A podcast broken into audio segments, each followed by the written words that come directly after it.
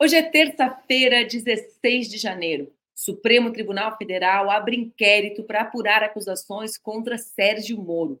Portugal dissolve parlamento antes das eleições antecipadas de março. Trump vence primeira prévia do Partido Republicano em Iowa. Separa o teu cafezinho e vem comigo que está começando mais um Expresso com a Manu.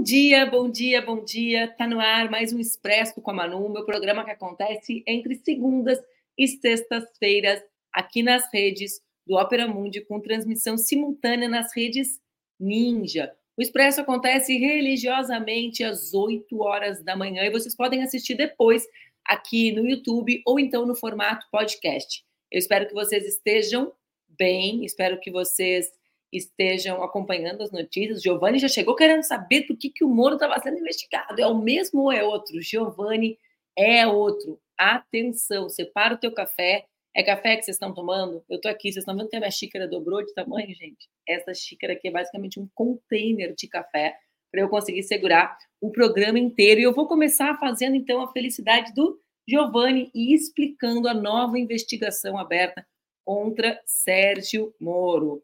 Estão uh, preparados? Vamos lá. Após pedidos da Polícia Federal e da Procuradoria-Geral da República, da PGR, o ministro do Supremo Tribunal Federal, Dias Toffoli, determinou a abertura de inquérito na corte contra o senador e ex-juiz Sérgio Moro e também contra procuradores que atuaram num acordo de delação premiada que é considerado o embrião da Lava Jato. A investigação se refere ao caso relatado ao STF por um ex-deputado estadual paranaense, o ex-deputado Tony Garcia. Atenção, esse é o caso, não é o mesmo caso dos gastos eleitorais. O que, que afirmou o Tony Garcia? O Tony Garcia afirmou ter sido usado por Moro como uma espécie de grampo ambulante para obter provas contra integrantes do Poder Judiciário e do Tribunal de Contas do Estado do Paraná.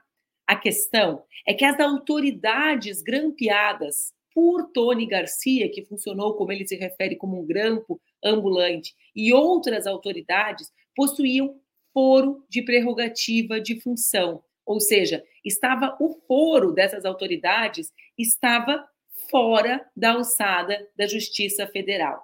Todo acerto de conta, todo, acerto, acerto de contas é bom, né, gente? É porque nós estamos vivendo uma espécie de grande acerto de contas. Mas vamos lá. Todo o acervo que consta nos autos permaneceram por quase duas décadas sob o mais absoluto sigilo na 13ª Vara de Curitiba. Esse material só chegou ao STF quando o juiz Eduardo Apio, hoje afastado da vara, teve conhecimento do seu conteúdo.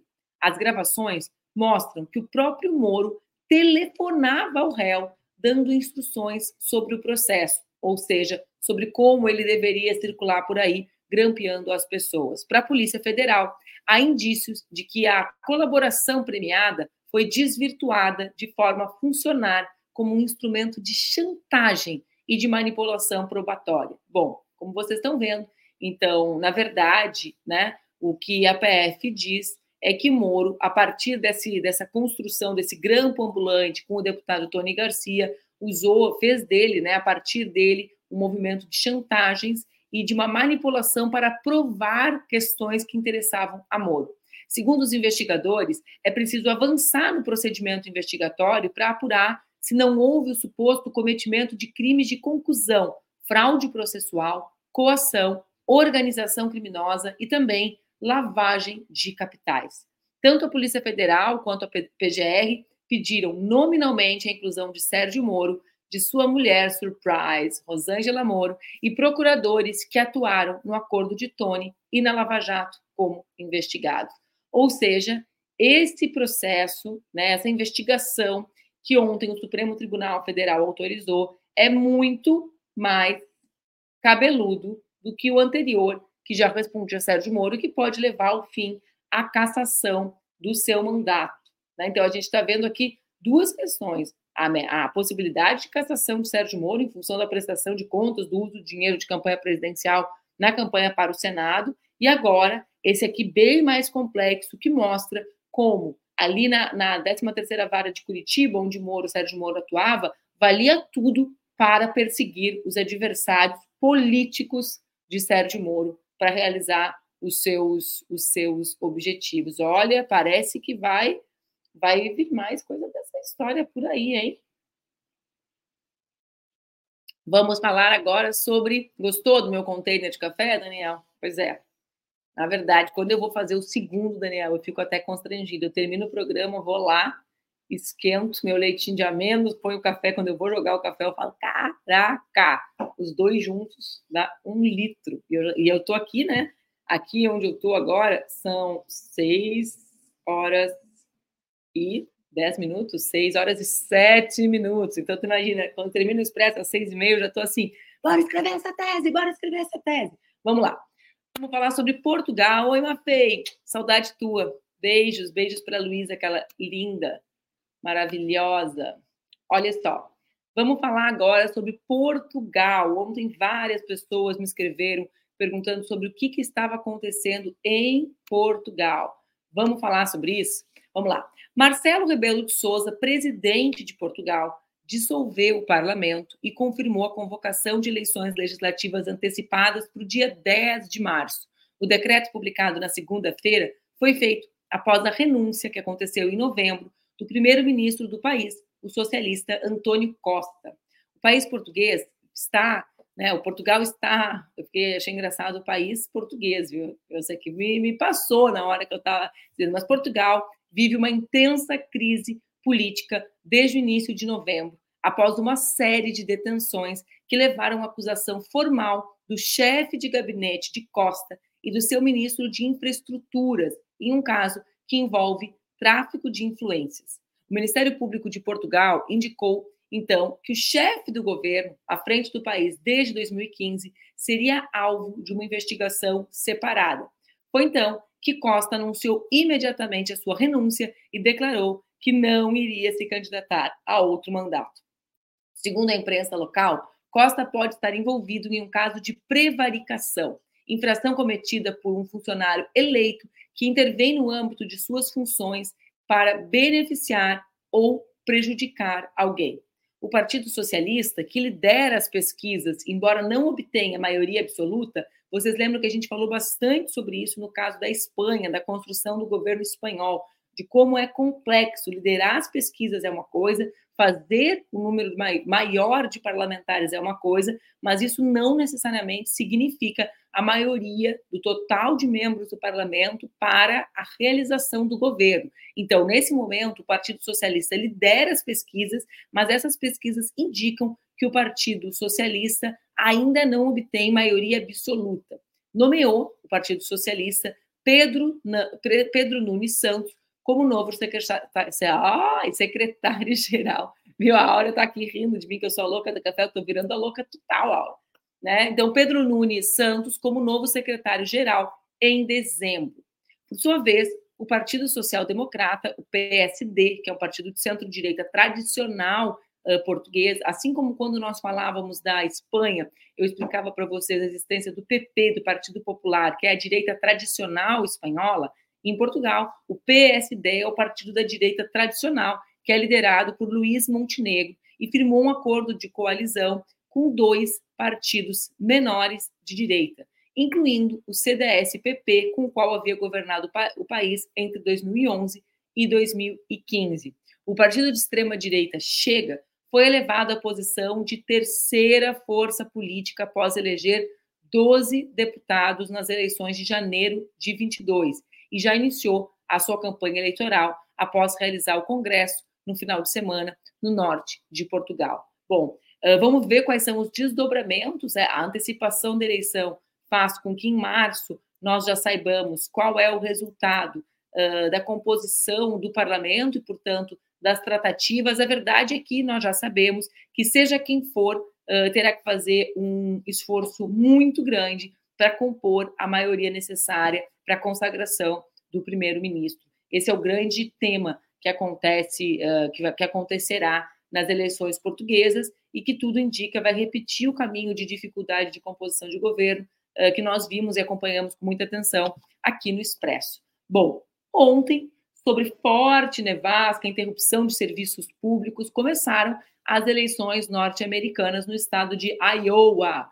Uh, foi bastante, uh, bastante comentado. Você sabe que eu estou aqui nos, nos, Estados Unidos fazendo meu doutorado. Foi bastante comentado justamente que foi um dia de muita interrupção de serviços uh, em Iowa, muitas rodovias interrompidas, né? E, e, que isso afetou as prévias do Partido Republicano. Mas ontem começar, começou oficialmente esta jornada estranha. Eu vou tentar trazer algumas novidades para vocês aqui no Expresso. Talvez eu pense em fazer um quadro semanal sobre isso. Acho que é uma boa ideia, né, Lulu? A gente pode pensar em ter alguém nos ajudando a comentar as eleições uh, norte-americanas que, que tem um conjunto maior de informações, além da Maíra, claro, que viveu por, aqui por muitos anos, tem sempre informações preciosas sobre o tema. Mas, bom, o resultado é de acordo com o esperado. Donald Trump, que tem alguma chance, uma chance remota de não ser o candidato republicano em função do conjunto de processos que responde nos mais variados estados.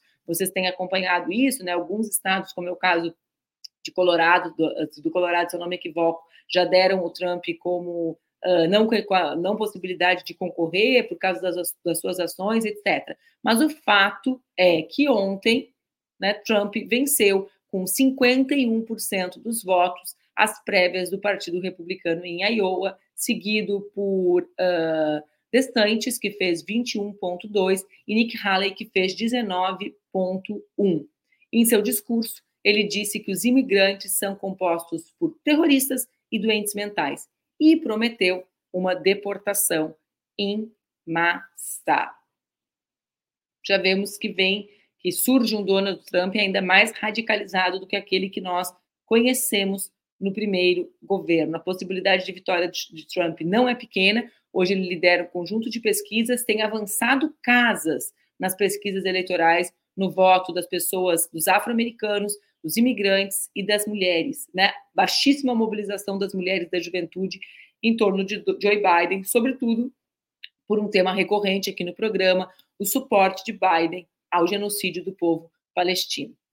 Eu quero falar de dois assuntos antes de chamar minha querida Aura e debater sobretudo esses dois temas com ela. O primeiro é o vergonhoso editorial do jornal Estadão. O Estadão segue nos surpreendendo. Por que, que ele nos surpreende? Não é que a gente espere grande coisa, né? Mas é que toda vez a gente acha que eles já chegaram no fundo do poço. E aí o que acontece? Eles nos lembram que no fundo do poço tem um porãozinho escondido e eles tiram de lá o conteúdo do seu próximo editorial. Bom, no dia de ontem foi a vez do Estadão questionar a atuação da Polícia Federal, que afirma estar avançando para solucionar o assassinato da vereadora Marielle Franco. Está aqui a imagem. Bora ver a imagem?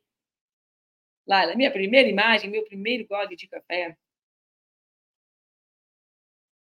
Bom, como vocês estão vendo, o Estadão afirma que há uma instrumentalização do caso Marielle, por extensão, da própria Polícia Federal, pelo governo de Lula da Silva para fins políticos. O texto do Estadão ainda acusa o atual governo de levantar a suspeita de que a Polícia do Rio, comandada por um governo bolsonarista, teria feito corpo mole para chegar aos mandantes do crime. Esse editorial do Estadão, eu vou falar, ele encerra alegando que, infelizmente, seria ingênuo esperar que o novo ministro da Justiça, Ricardo Lewandowski, por suas sólidas relações com o ludopetismo, atue de modo muito diferente do que seu antecessor.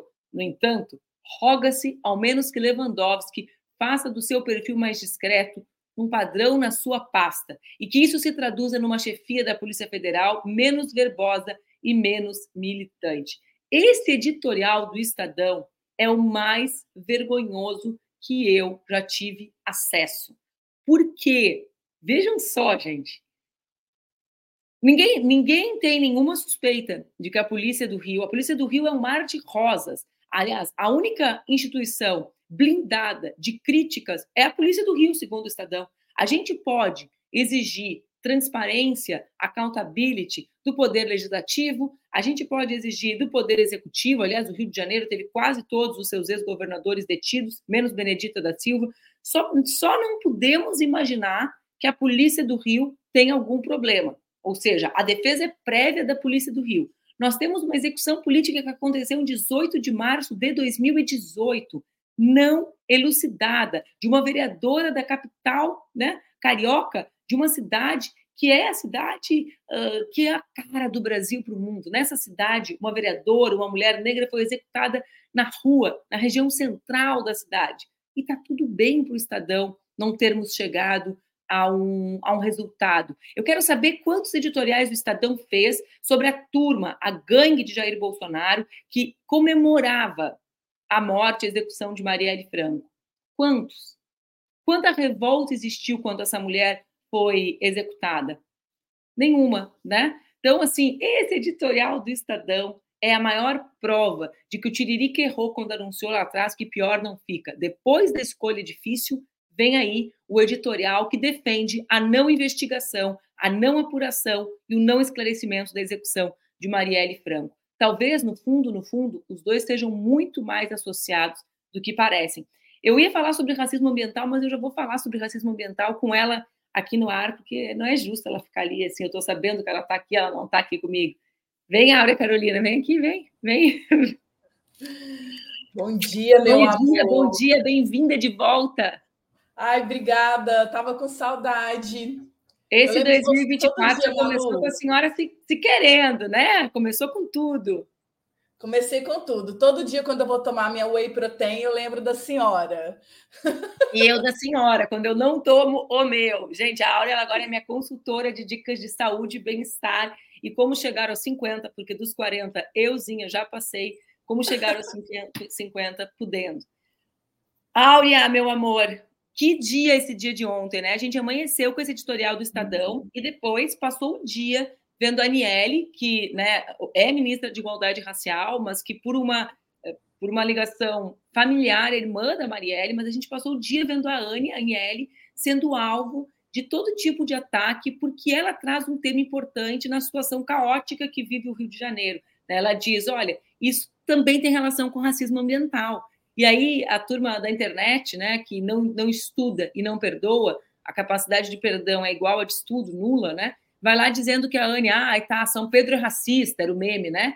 Uh, sem compreender absolutamente nada do que ela falava sobre as famílias, as vítimas, quem são as vítimas, quem são as pessoas mais vulnerabilizadas com as mudanças climáticas. Então, foi um dia, eu falei, eh, todo, durante o dia eu mudei várias vezes o assunto, falei, quero falar com a Áurea da Marielle, não, quero falar sobre isso porque foi um dia triste, né? Que a gente vê como a gente ainda não acumulou socialmente, né? Nossa, Manu, é impressionante. E a escassez de informação básica também, né? No reino da desinformação, das notícias falsas, as pessoas em geral não conseguem compreender o que é muito banal mesmo, né? É, a crise climática, a guerra climática, porque tem conotações geopolíticas, né, de como o sistema financeiro global, como o, sistema mundo capitalista está organizado atualmente, está profundamente relacionada com a colonialidade do poder, como é que se produziu desigualdade na ordem mundial a partir da exploração escravocrata, racista, é, discriminatória de populações africanas, indígenas. Então, é, é nessa é, realidade que os eventos extremos acontecem de forma ainda mais agravada, né? E são justamente as populações que vivem nos territórios mais vulnerabilizados, porque não tem política urbana decente, não tem saneamento decente, não tem política habitacional, não tem proteção básica dos serviços, dos direitos de cidadania, é ali que as chuvas extremas, as inundações, a seca extrema, todos esses eventos vão produzir os seus piores efeitos. Então, a gente tem que falar o beabá, né, e demonstrar que são essas comunidades formadas, em sua maioria, por pessoas negras, pessoas pobres, é, é que vão sofrer os piores efeitos da guerra climática. E, tristemente, por desonestidade, por incompreensão, talvez, né, vamos dar uma colher de chá, as pessoas deturpam o conceito de racismo ambiental. E não há intervenção possível no sentido de adaptação às mudanças climáticas, de produzir cidades mais resilientes né, em termos de infraestrutura. O que é resiliência? É que as cidades vão ser capazes de passar por esses eventos que serão cada vez mais frequentes e mais intensos com danos menores, porque os danos existirão. Então, tornar as cidades mais resilientes é ter infraestrutura, é ter política pública, é ter prevenção, é adaptar as cidades e as populações para que lidem com essa nova realidade que se impõe, ela é incontornável, e é justo nesses territórios que a coisa é mais complicada. Então, a gente está tentando assim explicar mais uma vez, né, como que gênero, raça e classe são elementos indissociáveis da produção da desigualdade no Brasil e no mundo. E, e também, Áurea, como a gente pensa pouco a ocupação do território, né?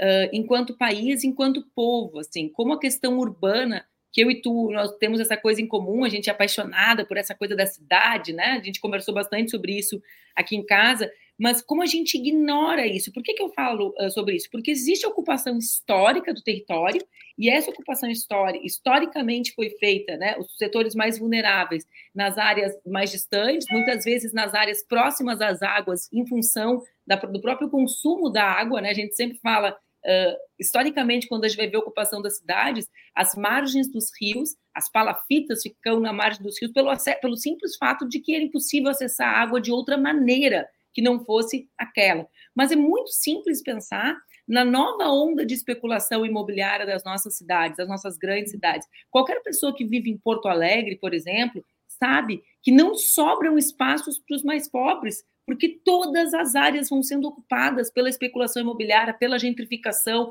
que é a expulsão das pessoas dos bairros um, que são tidos como em regiões boas, né, e que estavam depredados, digamos assim, que não estavam modernizados, seja lá o que essa turma chame de modernidade. Então aqui é uma combinação da ignorância mesmo, da falta de, de, da falta de noção de que são os mais pobres que sofrem com os eventos extremos e que os mais pobres no Brasil são as pessoas, os negros e as negras, né, por, pela construção histórica e social, e de outro lado, o abandono total da questão urbana. E é muito louco a gente assistir isso num ano de eleições municipais, né, Áurea?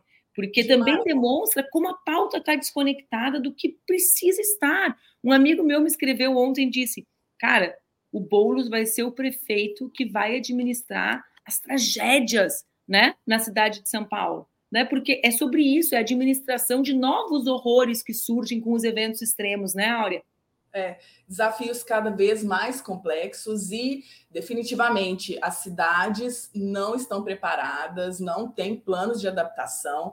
Eu estou no Rio de Janeiro, né, Manu? Então, tenho visto aqui nos últimos dias, desde as chuvas do final de semana, é, toda a desolação, e, e é assustador como não existe uma resposta mínima organizada. Então, parece que toda vez é, é, escrever na página branca, né? Toda, toda vez é ativar as redes de solidariedade autogestionadas pelas comunidades, porque o poder público é extremamente ineficaz, a resposta é muito lenta, insuficiente é todas as vezes denunciar que a infraestrutura urbana já está mais do que colapsada.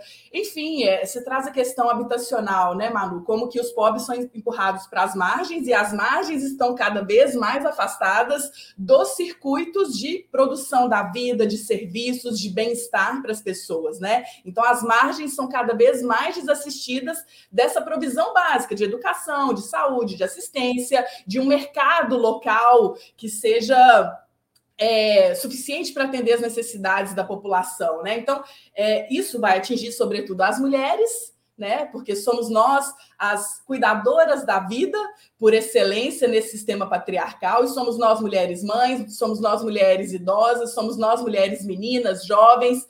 É, então, tem, tem uma, uma, uma uma matriz assim, né, de violências, de desigualdades, de negligência, e o poder público é extremamente responsável.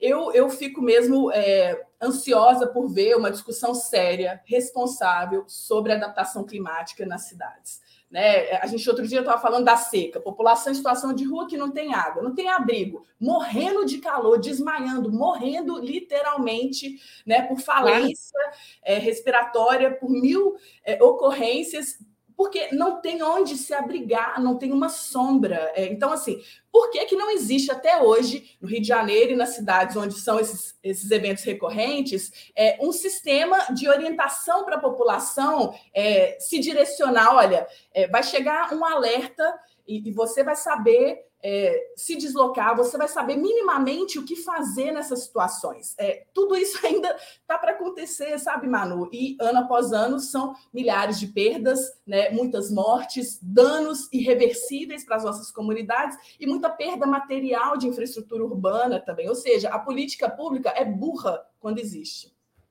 E eu estava, vê, vê, bem, né? Por exemplo, hoje eu acordei e li que em Porto, Porto Alegre vai no dia, hoje é 16, né? No dia 16 de janeiro já vai ter a meta de chuva de janeiro alcançada, ou seja, vem um novo temporal e nesse temporal a meta de chuva é alcançada. Ou seja, a gente está falando de coisas muito palpáveis, né? E de organizações. Eu fiquei, eu fiquei viajando, né? Nos ataques que eu vi a Aniele ontem de como talvez os ataques sejam justamente ocasionados, uma parte pela ignorância, e sempre uma parte é pela ignorância, mas outra parte porque ela conseguiu tocar numa questão que é nevrálgica, né? Que é uh, politizar o que está acontecendo, não deixar nas mãos de Deus. Por quê, Áurea? Porque quando eu quero, eu falo nas mãos de Deus, que é uma forma mais uh, clara de, de, de falar, a maneira como essa turma trata os eventos extremos, as situações de transformação do clima, né? como se fosse algo do, de, que, que decorre de um poder inalcançável, né? que, que, em, em, que a incidência humana não pode trazer consequências. Né? Então, a Anne, quando ela fala em racismo ambiental, ela politiza, ela tira das mãos de Deus e coloca nas mãos dos homens, né? E aqui não é errado, dos homens, dos homens mesmo, as decisões sobre isso. E eu uh, tenho pensado muito assim de como a gente ainda não conseguiu nesse 2024 fazer com que as pessoas se conectem. E aqui tem uma coisa a ver com a internet, Áurea, eu, né? A internet ela faz desaparecer a pauta local, né? Eu vi que saiu do Instagram espertinha, fiquei morrendo de raiva tua, quase te desejei coisas ruins naquele dia, meu Deus. A inveja, sabe? Eu falei assim: será que eu posso fazer isso? Será que eu estou nessa mesma etapa da áurea de desapego? Mas, enfim, essa internet, ela desaparece, não existe mais a cidade, não existe mais o bairro. Todo mundo ontem viu a dissolução do parlamento de Portugal, todo mundo ontem acompanhou as prévias em Iowa, né? E ninguém acompanhou a queda da árvore do seu bairro. Entende o que eu quero dizer? Então, a, a, própria maneira como as redes se organizam incidem também negativamente na construção de uma agenda local, quando, para mim, as saídas, é óbvio que existem as grandes saídas, eu não estou aqui minimizando, enfrentamento ao capitalismo, luta contra o imperialismo, tá? E todo dia nós aqui falando da guerra e do genocídio do povo palestino. Mas existe um conjunto de saídas que tem origem no poder local, né, Áurea? De alternativas mesmo para minimizar os impactos dos, dos, horrores que o nosso povo vive, porque aí as tragédias climáticas, como tu mencionaste, têm prejuízos materiais, a gente está falando de rodovia, a gente está falando de escola, a gente está falando de casa destroçada, né? então tem um impacto material, a gente está falando de que isso agudiza a desigualdade, que já cresceu uma barbaridade na pandemia, né? Então, a gente imagina, a gente está falando de crianças que vão ficar sem escola depois de já terem ficado dois anos sem escola numa fase da vida que isso é, né, uma imensidão de tempo, não são os mesmos três anos nossos, né?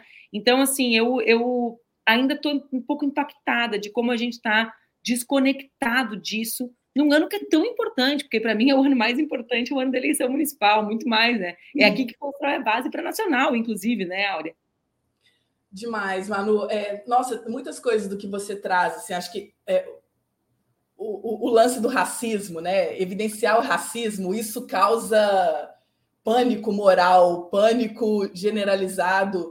É, numa sociedade que acreditou numa democracia racial, né, nesse grande mito fundante que ainda tem seus efeitos, ainda tem sua funcionalidade no Brasil, né? Imagina, nunca fomos racistas, eu até tenho pessoas negras que são amigas da minha família e tudo mais. Então, assim, reconhecer o racismo está longe de ser é, algo assumido pela maior parte da população, muito menos por esses tomadores de decisão, que são, em geral, homens brancos, controlam os espaços de poder. É, tem essa dimensão do local, né, que, que de fato tem uma distorção da realidade nessa vitrine que a gente observa por meio das redes sociais. Eu tomei a decisão de sair do Instagram, sair do X, sair do Facebook, Manu, porque é, de fato eu, eu como figura pública, né, não mais como parlamentar, agora atuando como é, diretora executiva de uma organização na sociedade civil, não vi mais utilidade de performar ali é, a minha atuação e de defender a minha agenda naquele lugar. Então, agora eu estou no LinkedIn, que é um espaço que também tem suas limitações, claro, tem sua programação, seus algoritmos, mas ali é um espaço de é, viés profissional que eu, eu acho que eu consigo comunicar melhor. Claro que é para um nicho também, né? Mas isso é para dizer que as redes estão é, produzindo a nossa subjetividade, isso não é de hoje, mas de uma forma cada vez mais ameaçadora, é, cada vez mais complexa. É, é, demonstrado já o vínculo entre a institucionalidade democrática e essa produção de, de subjetividade na população, né? Então, quanto mais distorções nós tivermos nesse ambiente e as plataformas, né, as big techs, é, são também instituições do poder econômico que têm influência política, vide a dificuldade da regulamentação das plataformas, né, toda a tramitação no Congresso Nacional, as idas e vindas, é, e a nossa subjetividade sendo capturada muitas vezes sem perceber. Eu acho que é preciso, às vezes, fazer um movimento de se afastar observar com um pouco mais de lucidez o que está acontecendo, para a gente se compreender nesse século XXI, cada vez mais difícil e mais complexo de entender. Né? Então, assim, é, é claro que é uma escolha pessoal, não estou fazendo propaganda para ninguém, mas eu recomendaria que a gente pudesse, em algum momento, ter esse distanciamento. A política local, Manu, é, eu estou muito, muito preocupada é, com a nossa capacidade de é, sustentar processos coletivos de engajamento cidadão, né? Como que a cidadania é, que na pandemia demonstrou uma resiliência impressionante, né, de redes de solidariedade, de garantir alimento, garantir cuidados básicos para as famílias totalmente desamparadas pelas políticas públicas, né, e a, a, a pandemia, o isolamento, todas as contradições que existiram ali é, exigiram também essa resposta autogestionada das comunidades, mas como que isso também vira política pública em alguma medida, né? Eu estou sempre é, interessado em saber como que a gente é, torna esses processos mais duradouros, mais é, bem estruturados, né? E, e, claro, eleições municipais é, precisam é, trazer isso com a máxima intensidade nesse momento, né? Eu tenho acompanhado aqui é, alguns mutirões no Rio de Janeiro não só para lidar com os destroços das famílias, né, as casas, está tudo muito destruído aqui na Baixada Fluminense, é, mas esses mutirões de, de amparo, de cuidado mais, mais afetivo mesmo, né? É, por, porque é, as sequelas que ficam, Manu, são, são pela vida, assim, né? É, e só para fechar, eu me lembro de uma tragédia que aconteceu em Belo Horizonte, na década de 90, é, uma grande inundação em, em que muitas famílias é, foram destruídas e tal. E outro dia eu ouvi notícia de sequelas que essas famílias têm até hoje, sabe? Então, 30 anos depois, é, isso continua produzindo efeito, assim como nos crimes é, socioambientais, né? Mariana, Brumadinho, essas grandes tragédias, elas não se encerram ali é, com a reconstrução é, das casas, é, um mínimo de reparação, né? Elas produzem efeitos aqui, ó, no nosso sentir, nas nossas comunidades. Então é coisa muito séria que a gente não pode é, deixar de discutir e, e de denunciar. Eu estava morrendo de saudade de conversar contigo. Levemente invejosa com a tua com a tua saída das redes sociais. Levemente, já melhorei. Nada como uma pessoa analisada. Levemente invejosa. Eu estava profundamente invejosa, com aquela cara assim que meu irmão fala, ó, cheguei a levantar o nariz, assim, que eu faço uma cara de nojinho.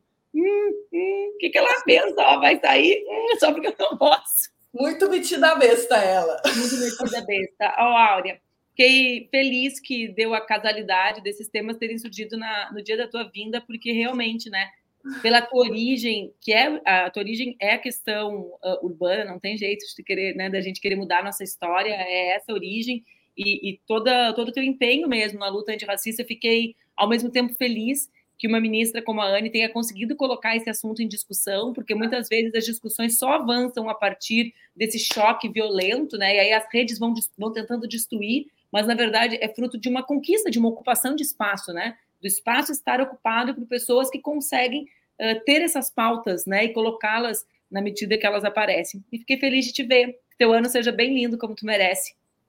Oh, meu amor, também, sempre muito feliz é maravilhoso estar nesse espaço com você e acredito demais nessa abertura para uma comunicação crítica, né, que nos provoca e que vai reverberando aí, geral que está na escuta, acompanhando também, tem o papel de fazer isso circular, né? Para a gente dar um pouco um, um drible nos algoritmos, para a gente produzir é, informação que faça sentido para a nossa vida, que nos convoque para ação política, né? para nossa corresponsabilidade, porque são tempos em que não dá para a gente ficar jogando, empurrando com a barriga, como se a gente não tivesse implicação nessas coisas. Exatamente. Um beijo bem grande, viu?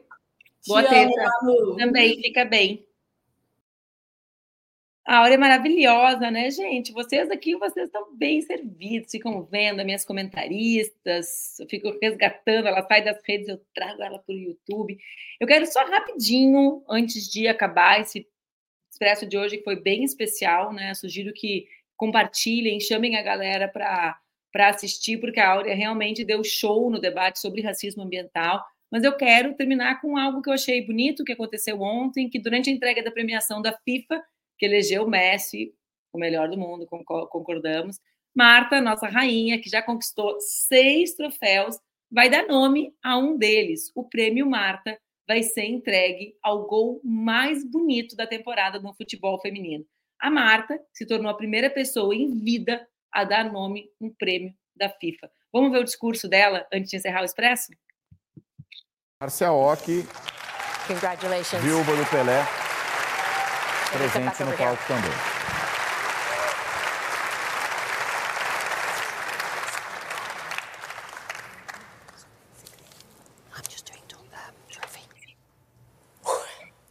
I'm sorry, but I'm gonna speak in Portuguese because I wanna, I wanna you guys understand exactly what I wanna say in this moment.